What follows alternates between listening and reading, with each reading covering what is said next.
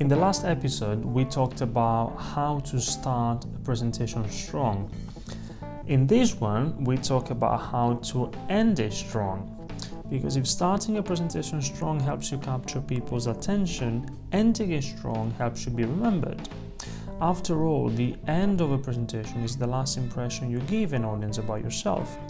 And if the primacy effect tells us that the beginning of a presentation is what people remember most, the recency effect tells us that what happens at the end of a presentation gets remembered more compared to the central part.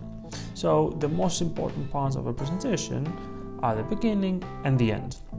Now, the attention curve follows a path where at the beginning of a presentation the attention is normally high because not because you're good, not because we are good, it's because the audience give us the benefit of the doubt. They say, okay, maybe this person, this guy has got something interesting to tell us today. Then with time, the attention drops psychologically physiologically, not psychologically, physiologically, unless you are good at keeping it high. Do you remember what Dr. John Medina told us in Brain Rules? We've talked about it in other episodes. Every 10 minutes, it's as if you have to buy the audience's attention again by using emotionally charged events. Emotionally charged events are anything that trigger an emotion and it could be a, a powerful video, a, an image, a shocking statistic, anything that triggers an emotion.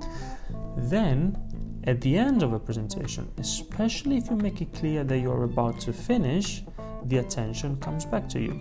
And so, even if you've made a poor presentation, which of course is not recommended, make sure that you plan your conclusion properly, properly, and end strong. Now, there are several ways to end a presentation effectively, and there's no better way but there are alternatives to avoid the standard and boring okay i'm done. Thanks for your attention. Do you have any questions? One alternative is to include a call to action. Now each presentation should include a call to action because people don't come to listen to you just to receive information. They are there because they want to understand what they can do with what they learn from you they want to understand how they can apply your message to their daily lives. So, for example, if you manage a newsletter where you share interesting content on the topic of your presentation, you can invite the audience to subscribe.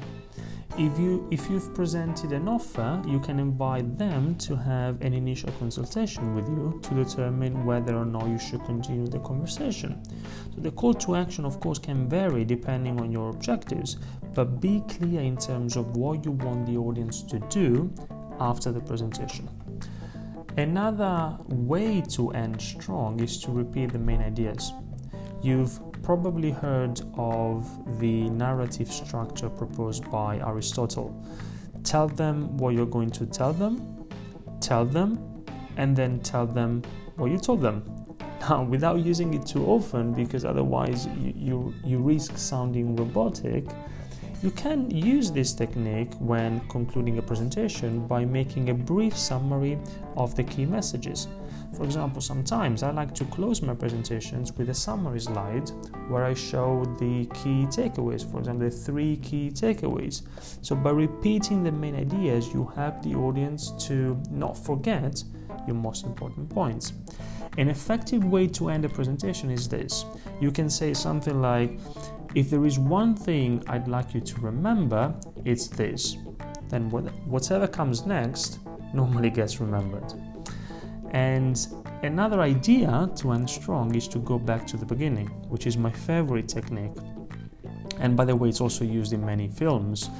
An example that really can't be missing in your film culture is The Prestige, which is one of Christopher Nolan's milestones. It's the story, without spoiling it, but it's, it's the story of two competing magicians. And the film begins with the narrator's voice explaining that each magic trick consists of three parts. The pledge, where the magician shows an ordinary object, the turn, where he transforms the ordinary into extraordinary, for example, by making the object disappear, and the prestige, where the magician makes the missing object appear again. And then a compelling story begins, and only at the end do you understand why the film started that way, with their explanation by the narrator. And the film ends with the same voice reminding us that every magic trick consists of three parts the pledge, the turn, and the prestige. Exceptional. It's really an exceptional film. Now, your presentations can be circular too. They can start from an idea and go back to that same idea and strengthen it. Or you can start with a question, then take your audience on a journey, and then conclude by returning to the same question, but this time providing an answer.